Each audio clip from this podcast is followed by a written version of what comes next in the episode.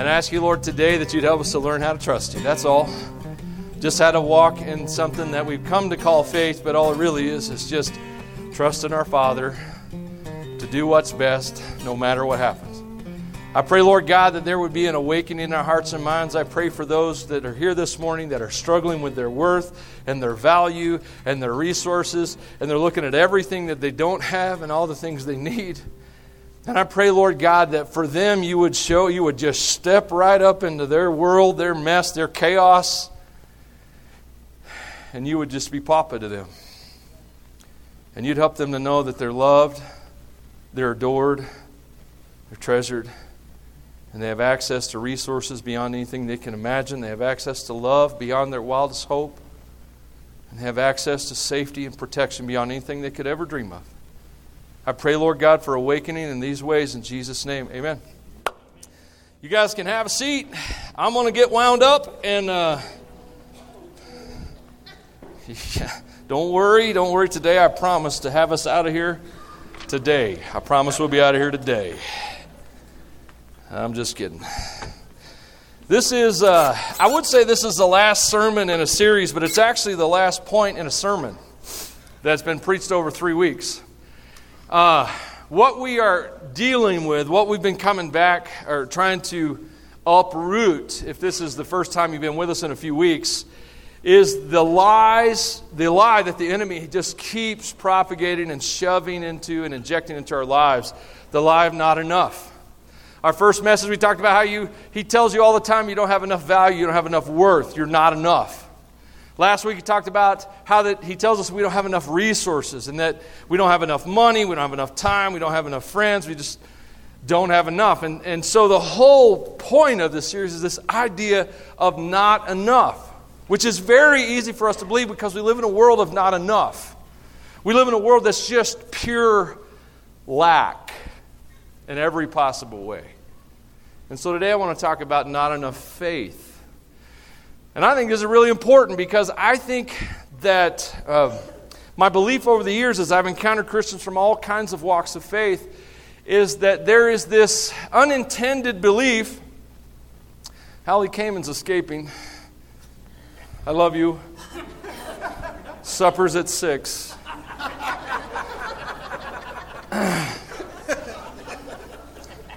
It's my child, not yours, okay? All right.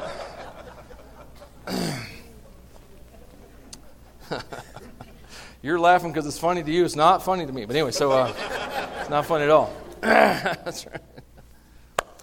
Uh, there's this idea, this. Uh, it's really a conclusion we draw based on what we have been taught that is incorrect. It's an incorrect conclusion, which happens a lot. I think most religious debate and theological debate is that there are there's this scriptural truth and there's that scriptural truth and they seem paradoxical or opposing to each other and so we in our limited fair, fairly ignorant approach to life decide we can balance those two paradoxes in our own intellect and logically come to a conclusion that is not how we do it. It's not the kingdom. What we do is we say, hey, God says this, God says that. Doesn't make sense to me, but God said it. And that's all I really need.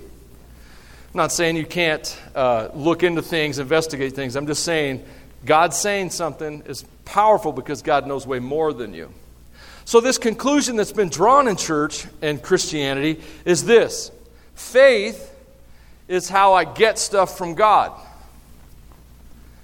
To put that in other terms, how I buy stuff from God is with the currency of faith. This is the this underlying belief that just kind of it, it just kind of infects a lot of Christendom today. Faith is not currency. Faith is not currency. I cannot manipulate God into doing my will simply by having enough faith. Faith is a different thing altogether, okay? So that's what we're going to talk about today. Because what the enemy's doing is he's taking that lie, that misconception of faith as a currency, and he's twisting it into your minds into this belief that, well, I, I don't have enough faith. I'm sick, I can't get better, I don't, but I don't have enough faith. My marriage is struggling, my relationships are struggling, I'm struggling as a parent, and I'm trying to believe, but I can't get enough faith. How do you get enough faith? In fact, the disciples even asked Jesus that question at one point. You know, how, how do we grow our faith? How do we get more faith? And we'll look at Jesus' answer to that in hopefully a little bit different light today that might set you free. Now, have anyone, is anyone in this room just, I want you to signify with the big eyes. That's how I want you to respond. Big eyes. Like, like your wife just told you your wife of 40 years just told you she's pregnant. Like that look right there. Like, oh my gosh, we're getting ready to write a new Bible. All right. Have any of you, signify with the big eyes, have any of you ever argued with Jesus? Oh, I saw a few. I saw a few. One. Yeah, yeah, that's right. if you've listened to many of my sermons, you know Jesus and I fight regularly. So. As long as he wins. Amen to that. So, um, you know, sometimes I look at the way Jesus is doing Jesus, and I forget how ignorant I am. I forget how weak I am. I forget how many lies I believe. And, you know, we have discussions. I'm like, hey, Jesus, you should show off more. Don't you think Jesus should show off more sometimes? I mean, like, he has all this power and all this authority, and I'm looking around, and the devil, the enemy, his arch enemy, he's, he's showing off everywhere. And I'm like, man, Jesus, you should strut your stuff a little bit. And I don't know if he laughs or if that's when I start having financial problems, but I mean, just, uh, just kidding. I'm just teasing. I'm just teasing. I look at these things. But then I re- but then I have this this counter epiphany, I guess. You know, I'm like, Jesus, you should you should, you should go in, wreck, you should show them who's God. That's what you should do. And um, then he says, hey, hey, Michael. He has another name that he calls me, but I'm not going to tell you what it is. And uh, he says, uh, look around, dude. Open up your eyes. And, and I don't know if you know that some of the largest moves of God that have ever happened in the history of the world are happening right now. In places that they can't happen, and yet they are happening. Most significant revival on the planet today is in Iran. In Iran. I, don't know if you know, there, there is a healing movement that is just shaking things up around the world that's coming out of the younger generation because they're too ignorant to know that God just doesn't do it that way anymore. So they just keep asking God to do it the way He used to, and He keeps doing it. and uh, so you're like, Michael, I think you're trying to make a point there. Maybe. So Jesus said to, I believe, to Pilate in John chapter 18. Pilate's asking him, he, he says, Are you a king then? And Jesus says, Yeah, yes, I'm a king. And in John 18 36, Jesus answers Pilate, he says, My kingdom is not an earthly kingdom.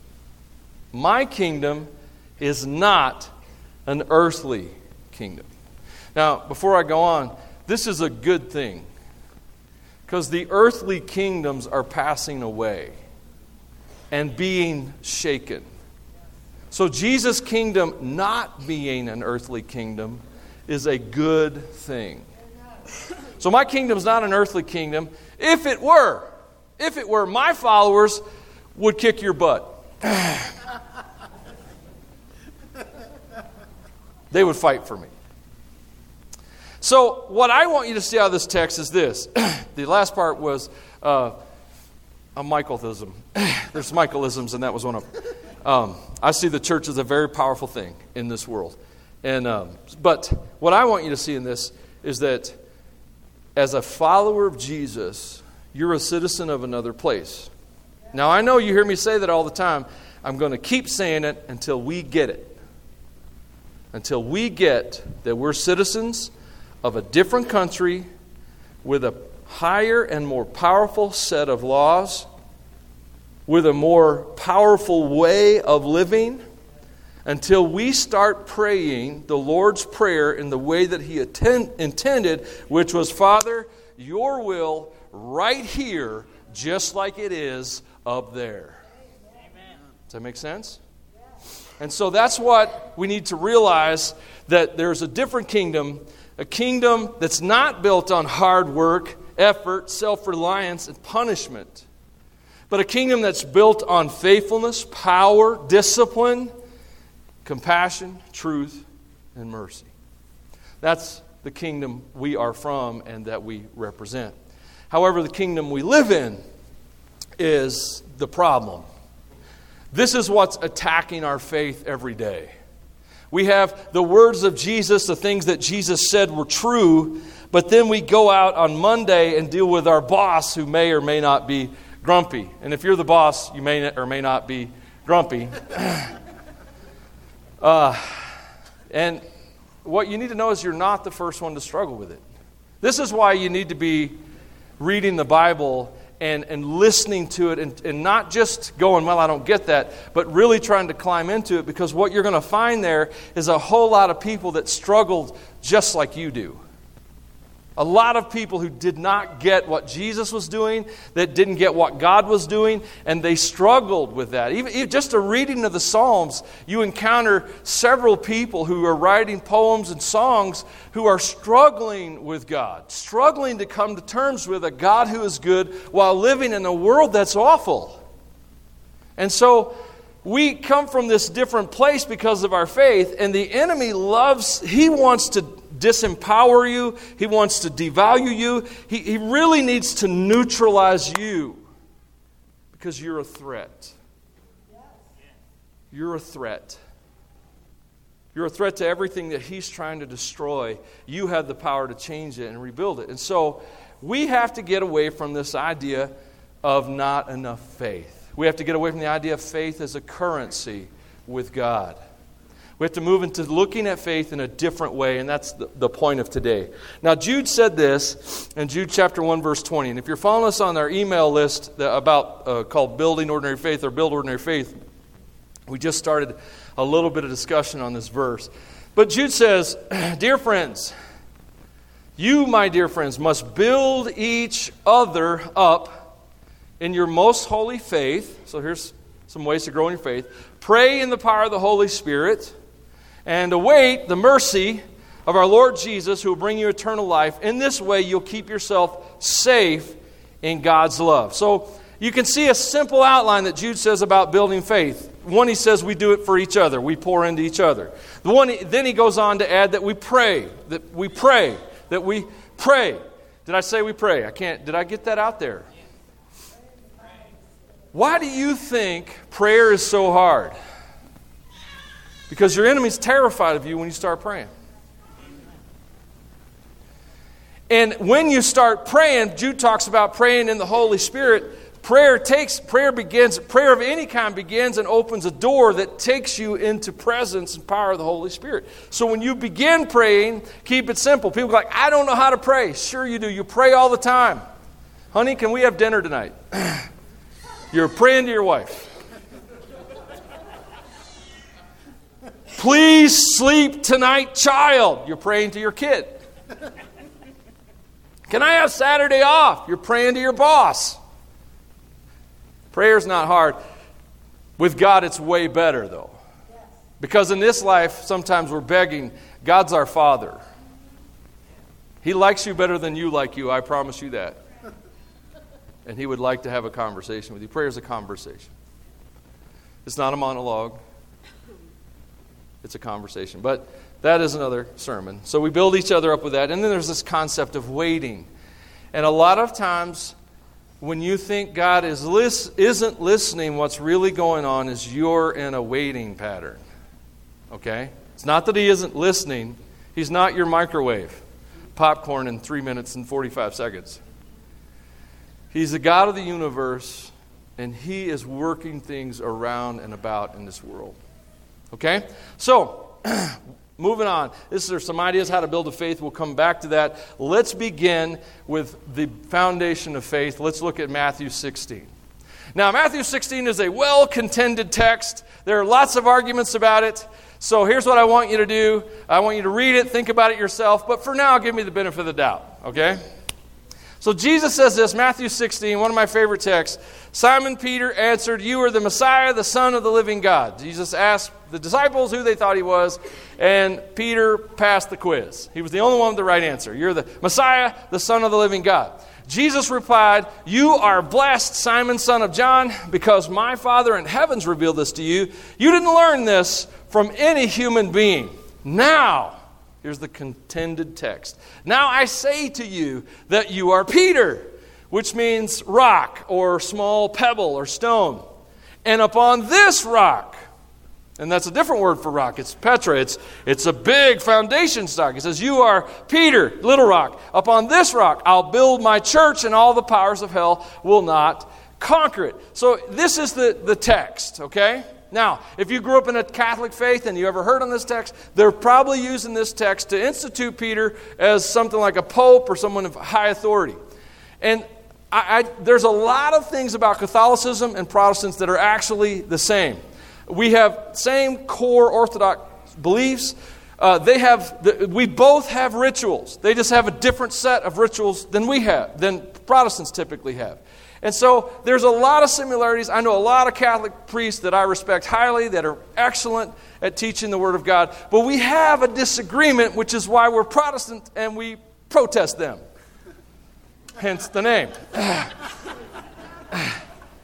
and this is the, the, one of the core places because we believe in the priesthood of the believers. What does that mean? We don't believe there are levels in the kingdom. We believe there's Jesus and there's us. And us are sons and kings and queens under the authority of God. Okay? And so uh, there, there's, this, there's this argument that kind of exists in Protestant churches too uh, between the, cl- the clergy and the laity in the Bible, I see different roles that are more parenting and influential, but there, there, is no, there are no higher ups. Like, yeah, I'm the pastor of ordinary faith, and there is an authority, a role of authority and anointing that I carry, but I ain't your boss. I teach you the truth, I teach you the scriptures. You have to make decisions about what you do with it. I cannot come over to your house and say, You're not doing it right. Some pastors do that. I avoid that one. My, because I don't even know if I'm doing it right. But anyway, so we'll move on. so when you read the Bible and you're like, gee, I wonder what Jesus meant, the first thing you should do is look to the Bible and see if the Bible ever tells you what it meant. So who's Jesus, who was Jesus talking to when he said, Your name is Peter, and on this little rock, this pebble, I'll, I mean, you're a little pebble, and on this big rock I'll build. Who was he talking to? The guy named, starts with a P? Say it. I just want to see if you're here. It took you a minute, but you're here now. Thank you. He was talking to Peter. So in First Peter, so we what did Peter think he thought? Well, let's look at First Peter chapter 2 verse 4. Peter's writing, "You are coming to Christ, who is the living cornerstone of God's temple." What's a cornerstone? It's a foundation stone. The whole building in ancient architecture and design and construction was built based on the cornerstone. It set the corner and it set the square. The rest of the building was built in relation to the cornerstone. So Peter goes on and says, You've come to Christ, and He's the foundation stone, corner, guiding foundation stone of God's temple. He was rejected by people, but He was chosen by God for great honor. And you let me tell you something. My name's Peter. I'm the little stone, and I learned from watching the Transfiguration that not only am I a little stone, I'm a living stone. But so let me tell you, if I'm a living stone that's been placed on the foundation stone, the big stone that's Jesus Christ, guess what? You are also living stones that God is building into his spiritual temple. Well, how did Peter see it? You see? How did Peter see it? Peter saw it as Jesus was the foundation. Not Peter, not Peter's faith. Not Peter, not Peter's faith. Jesus. Okay? It's important because as we get into this and we start wrestling with what faith is, we have to wrestle with what Jesus thought it was and what he taught it was. Jesus taught that he is the firm foundation. I grew up in uh, Tornado Alley. Now, I lived just off the side. We didn't have as many tornadoes at that time in history when I lived there as they do today. But when I was a teenager, an older child, we moved to, you're like, you looked at me when I said older child and go, he's still an older child. yes, moving right along. We moved to Springfield, Missouri. Springfield, Missouri is kind of in a, like surrounded by the Ozarks, and when a tornado gets in there, it just bounces around and has a good time. Like, you know, woo, it's a big trailer park. Yeehaw! just kidding. If you live in trailer park, that was not directed at you, it was just tornadoes. They're, they're, the tornadoes are who I was trying to offend, not you. Anyway, so when I was a kid, I was in fourth grade, and I went to school that had three or four floors. I was in a class on the fourth floor, surrounded by windows. I was listening intently to my teacher, trying to catch every word Mr. Rademacher was dropping on us. And I, by totally accidentally, glanced out the window. This is not normal. Normally, I'm focused, you know, in fourth grade as a boy. and I, I look out the window and I'd never seen it before, but I, the clouds were dark. It looked like it was going to come a gully washer. You know what a gully washer is? Do I need to translate? Okay, so it come a gully washer, and I saw this cloud come down, twist down like this, and back up like a big old snake in the sky.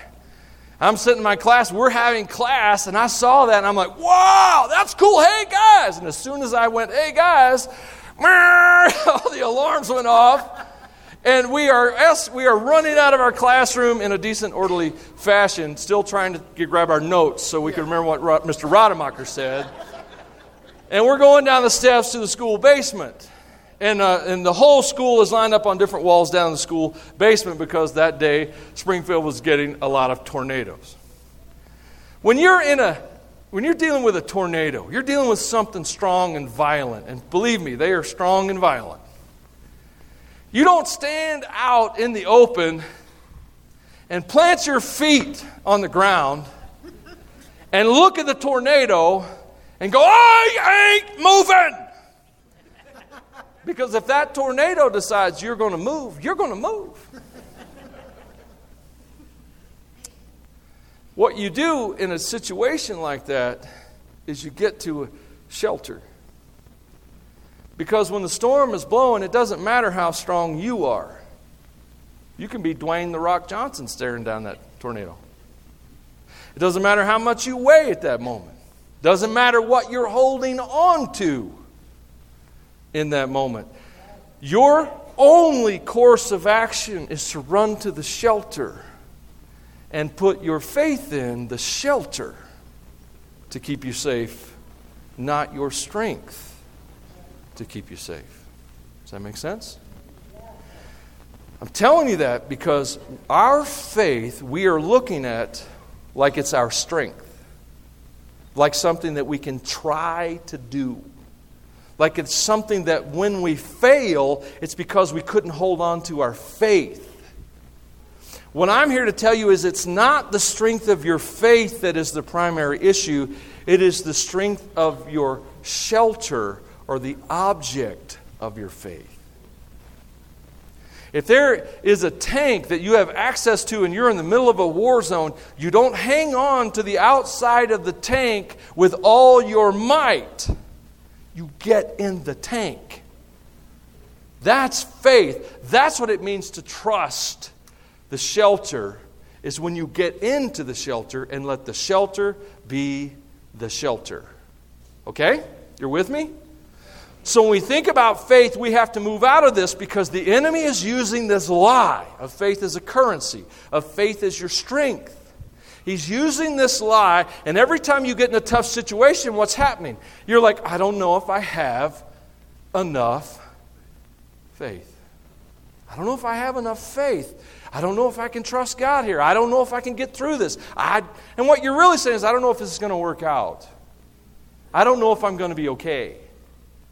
But we turn a situation that's just a circumstance that happens in a broken world into a place of doubt when it never needs to be. Does that make any sense at all? Okay? So, your strength is not in how well you're able to hold on to your faith. Your strength is in waiting. That's why Jude said to wait for the mercy and the grace of Jesus to arrive. And so, a lot of times we get in situations that are waiting situations and we turn them into faith breakers when they don't need to be. So, the Word of God says this in Matthew 16 21. From then on, Jesus began to tell his disciples plainly that it was necessary for him to go to Jerusalem, that he would suffer many terrible things at the hands of the elders, the leading priests, and the teachers of religious law. He would be killed, and on the third day, he would be raised from the dead. This is Matthew 16. This stuff doesn't happen until a few chapters later. You, you, you got to remember that Jesus is telling the boys the whole journey. Hey, guys, I'm the Messiah. Yes, I'm the Messiah. Peter was right. He passed the quiz. Uh, you all passed the quiz, but only because of what I'm going to do. And here's how it's going to go down. I'm going to go to Jerusalem. They're going to arrest me, condemn me, kill me. I'm going to die, and then I'm going to rise from the grave. Okay, there you go. There's the plan. See you on the other side. See you on Sunday. All right? That's, he told them all this, this time. So, what happened though in this moment? You remember we talked about earlier about arguing with Jesus? So, Peter hears all this. The other 11 disciples hear all this. They're following the Messiah. Their view of the Messiah is, is very one sided. It's very biased. Their view of the Messiah is that, okay, the Messiah is going to come in, he's going to kick Rome out, he's going to show the world who's boss, and the Jews are going to party from then on while everyone else cries. Aha. That was their mindset. Because why? Because they didn't, they didn't like Psalm 22. They didn't like Isaiah 53? There are all kinds of texts in the Old Testament that did not fit their Messiah eschatology or in view. And because it, when it doesn't fit, you know what happens when the facts don't fit the theory? You get rid of the facts. Right? Isn't that what we do? I have a theory, and I am going to prove it, even if nothing else does. so Peter didn't like Jesus' predictions. And Peter did what we all do. We, beat, we love to beat up the guys in the Bible, man. We love to, we, we don't, Thomas, doubting Thomas, Peter and his big mouth. We, we love to beat these guys up when all they did is the exact stuff we do on a regular basis. And so Peter hears Jesus present a, a theology, an eschatology, a belief system that he didn't like. And so Peter decides at that point that he's going to argue with Jesus. He say, hey, Jesus, that's not for you.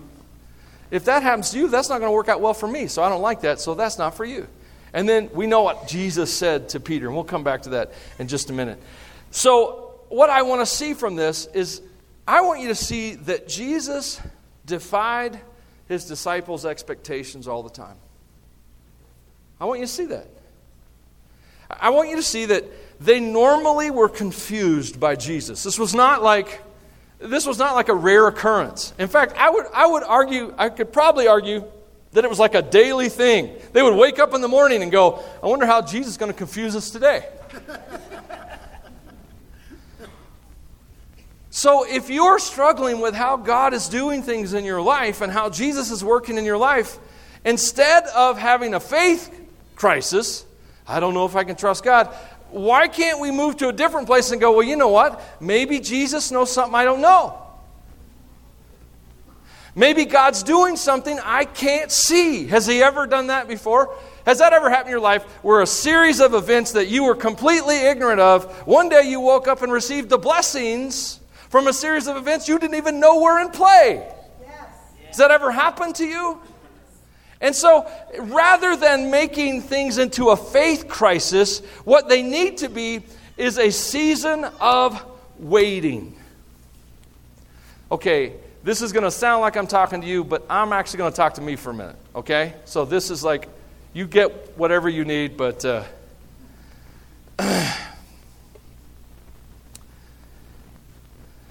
sometimes you have to wait. Sometimes you're in a place where God says to rest. And if you read the Bible, you find out that most of the heroes of our faith, that most of their lives were actually spent waiting. You realize that David only fought Goliath that one time, right? And the preparation for David fighting Goliath was a whole lot of time sitting with sheep, doing mundane daily care of sheep. Occasionally, he, well, there was that time he wrestled a bear and a lion. But all of that just taught him that God was faithful and that if God could deliver him from a bear and if God could deliver him from a lion, then this stupid nine foot tall dude who is an idiot should be no problem. so, Michael, you're going to offend Goliath's family. They're probably dead, but okay.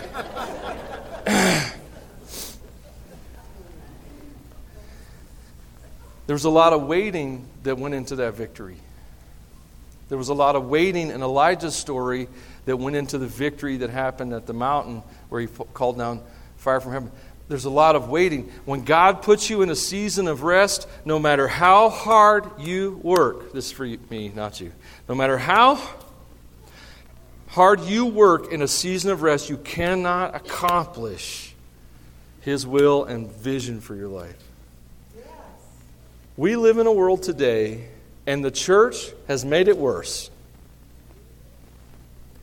where we are like, okay, we won that battle. Next mountain, next mountain, next victory, next giant, next one. Never stop. Keep going. No rest. That is ungodly. That is not true. It's a lie. And so, when you're in a season of waiting, you wait. When do I wait till? I'm not giving you permission to be lazy because I got enough Baptist in my bones that I could never do that. but you wait until you, you hear his voice again. You wait until you can breathe again. You wait until you're inspired again. See, that's the Holy Spirit. Holy Spirit is inspiration. You wait until those things happen. You don't have to win a victory every day of your life. You don't have to slay a giant every day of your life. In fact, the reason your giants are winning are because you are exhausted. You're tired. And faith isn't about how much you accomplish. Faith is about resting in the shelter of Jesus. The psalmist understood that. He understood that you wait and know that He is God. You wait until your strength comes to you. All both of these are psalms or prophetic out of the prophets of the Old Testament. You wait. And a faith without waiting will drain us, it will kill us, it will weaken us, it will make the enemy so happy because he just loves to come in with that lie. You have to do more, you have to try more, your faith is too weak, you have to get stronger, you have to keep trying. It sells a lot of self help books, it sells a lot of religious books. The problem is it's wrong, it's not true. And so your strength is in waiting. So don't fight your faith. Peter came to Jesus. He said, I love this passage. I love this passage. I would love to tell you that I've never done this, but the more I think about it, I just can't do it. I wish I could. Here Peter comes to Jesus. Peter took Jesus aside and began to reprimand the Son of God. That's hilarious. Listen here, Son of God. I don't think you've got this figured out. I got I'm here to fix your eschatology, man. Eschatology is the study of end times. I'm sorry, I just like to use big words occasionally so you go like, hey, that guy is not as dumb as he looks. He's as dumb as he sounds, though. Anyway, so uh, Peter took him aside, began to represent the reprimand the Son of God, the Ancient of Days, the Alpha and Omega. Heaven forbid, Lord, this will never happen to you. And Jesus turned to Peter and he said, Get away from me, Satan. That's a nice way to start the day. Why was Jesus so harsh? Because just like it was God's words in Peter's mouth that declared Jesus the Messiah, it was the enemy's words in Peter's mouth to tempt Jesus to not be the Messiah. Jesus' reaction here is because what's at stake is not Peter, but the eternity and salvation of the entire world. So the enemy's tempting Jesus here. Be the Messiah they want you to be. You're seeing things merely from a human point of view and not from God's. And then Jesus said to his disciples, If any of you wants to be my follower, you must give up your own way, take up your cross, and follow me. You see, what I meant when we're a lot like Peter is this a lot of times we don't pray, we give God instructions. We do like Peter. All right, Jesus. I really don't like your plan here. Here's how I want you to do it. And we begin to tell him how to fix our husbands, how to fix our wives, how to fix our employers, how to fix the banking system, how to fix the president of the bank. Um,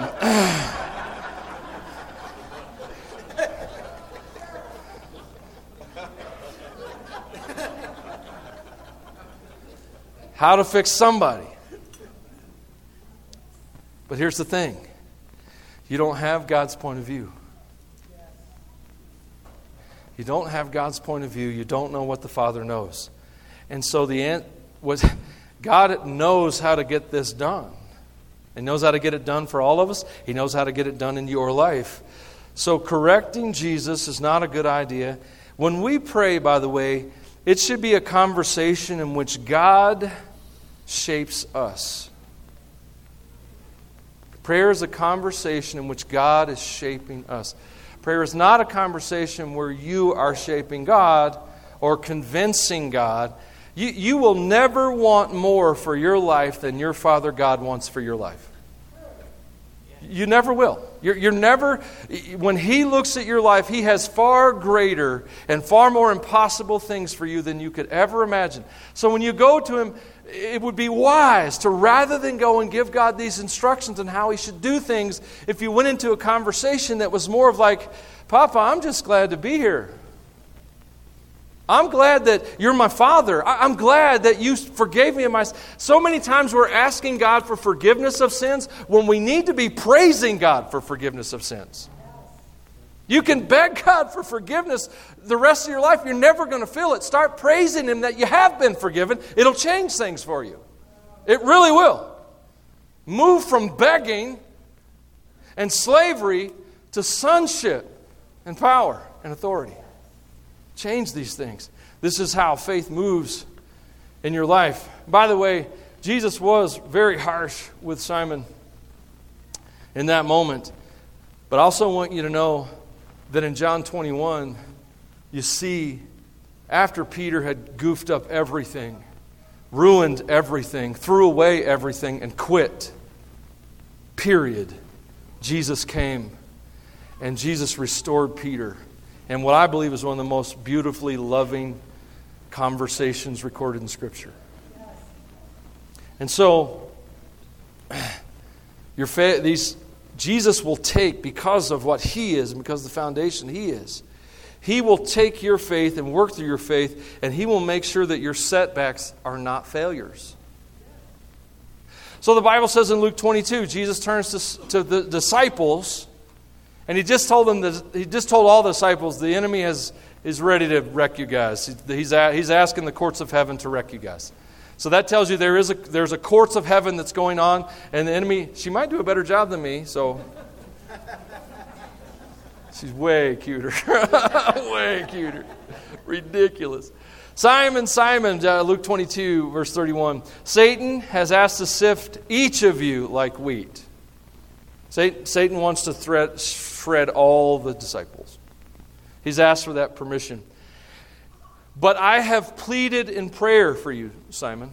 I've pleaded in prayer for you, Simon, and all the disciples, that your faith should not fail. So when you have repented and returned to me again, strengthen your brothers. You see, we live in a world of try harder. Man, it's everywhere. I mean, look, I mean, I'm, I'm overweight, and I'm a skinny guy hiding inside of a box of pizza. and, you know, I, but here's the thing you, you don't know, but I, have like worked out pretty much all my adult life. And what happened was, uh, you know, I've struggled with, uh, well, see, I get stressed. And it just seems like that whenever I'm stressed, that cake and pizza and fries, French fries. I love French. Anybody else love French fries? Anyway, I'm sorry. Okay. Uh, I, I swallow a lot of stress wrapped in a pizza, like a pizza taco with stress. And anyway, so, uh, but I've worked out all my life. So a couple years ago, uh, Frank's here. He's the one who kind of who has helped me get out of this. Um, I, I was working out. You know, I was trying harder. I had been trying harder for a few months. Uh, but here's the thing I'm 52 now, I was 50 then. Uh, and Miss Tammy, who loves me so much, had just told me like the week before, she goes, You know, when you hit 50, that check engine light's going to come on. I said, I am not receiving that in Jesus' name. and then here I am working out at the gym, and I just do this, this uh, pull down exercise, and this rib in the middle of my back goes twang. You're like, they don't make that sound. I'm from the South. They make that sound. All right? Twang. And I'm like, oh, that, that didn't feel right. So I finished my workout because I'm real smart like that. Try harder. Try, got to keep going. Try harder.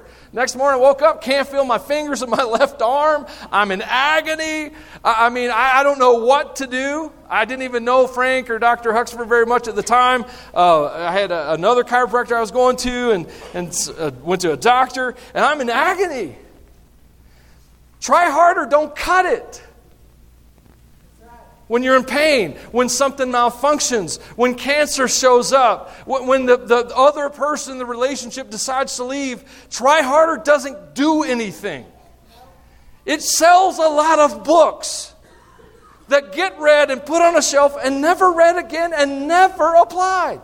You know you got 10 books on your shelf now. You read, go, that was a good book, and you've never gone back to it. If you don't, I'll give you 10 of mine. You don't even have to read them. I'll just tell you, won't work. Say, Michael, it'll work if you try hard enough. See, that's how this world system is. Try harder, try harder. It's fine when you're younger and your body is stronger or your health is holding up. It's not fine when your body rebels against you, when your mind rebels against you. My father is 72 years old. Yeah, 72 years old. He's as strong as a horse physically. He's worked hard his entire life. He's worked for cities. He's worked in sewer systems and water systems. Incredibly intelligent man. Got dementia a few years ago, and now he doesn't even know who I am. You say, Michael, but what about try harder? That's what I'm trying to help you see. Sometimes try harder doesn't work. You can't try harder to believe. That's not even the point. And Jesus really, he addressed this. And, um, oh man, I think I've lost a verse here. So I'm to just kind of go from memory. So you're like, oh no, we'll be here all day. Yes, you're right. Um, so the disciples, they ask Jesus, they go, man, uh, how, do, how do we increase our faith? Lord, increase our faith. Give us more faith. That's what we ask for all the time because we need, we need big answers. We need God answers.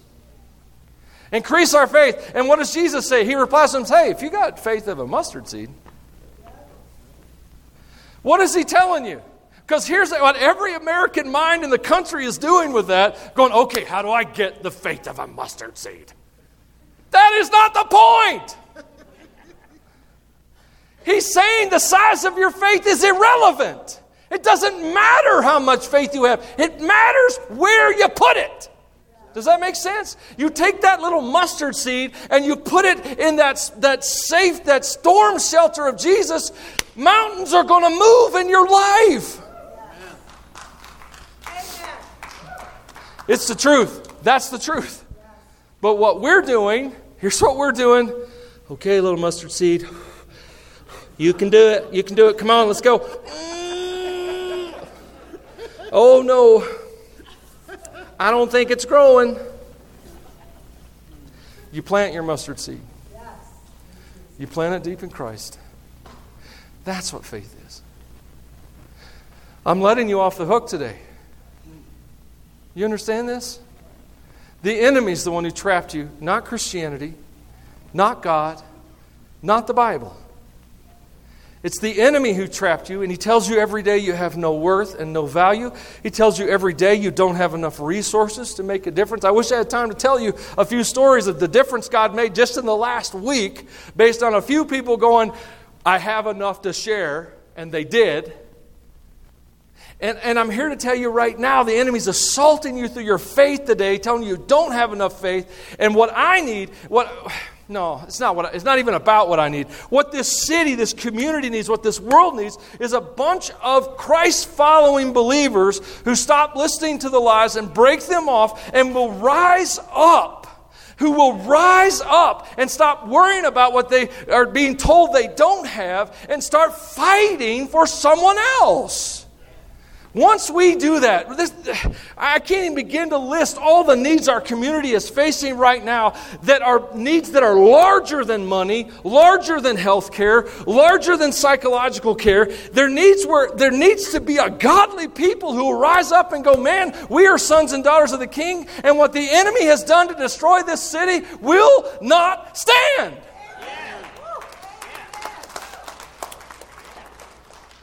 We start seeing ourselves as the warriors that Jesus Christ anointed us and called us to be, things will change. We start believing and praying more than we believe in talking, things will change. I speak today to the warrior kings and queens of Jesus Christ under their Father God. That's who I speak to. All I'm trying to do is wake up that warrior within you. I don't need you to try harder. I'm begging you to stop trying harder. In fact, what we need to do is we need to start seeing rest as a weapon. Because out of a place of rest comes that spirit of prayer and that powerful worship that shakes and destroys the works of the enemy. And so I pray for you today, worship team, if I could get you to come on up. I'll be while we worship, by the way, before I close in prayer, this last set of worship is so important. What I need you to understand is the enemy's fighting it already. What I need you to understand is that when God's people worship, it creates this, it releases, it doesn't create, it releases this atmosphere of the Father. There's a passage in Isaiah that talks about that when I worship, the, the, the mighty one rose up and fought for me. There are people in this room right now who need fought for. Some of them will come up for prayer, some of them won't. If you're like me, you've sat in that seat brokenhearted many times and never asked anyone to pray for you. I've done that. What I need you to do while we're worshiping right now is I need you just to worship. I need you to put the phone away, not, not worry about what you're doing after this, you're, but to focus on your Father that would do more to help us as we pray.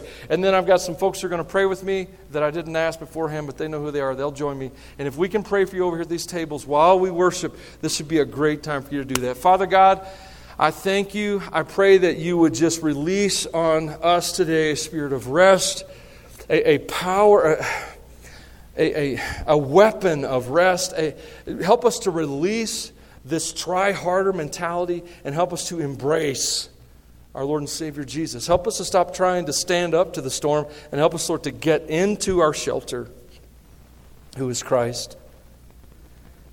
I pray that you would release every bound soul in Jesus' name. Amen. Pastor Steve.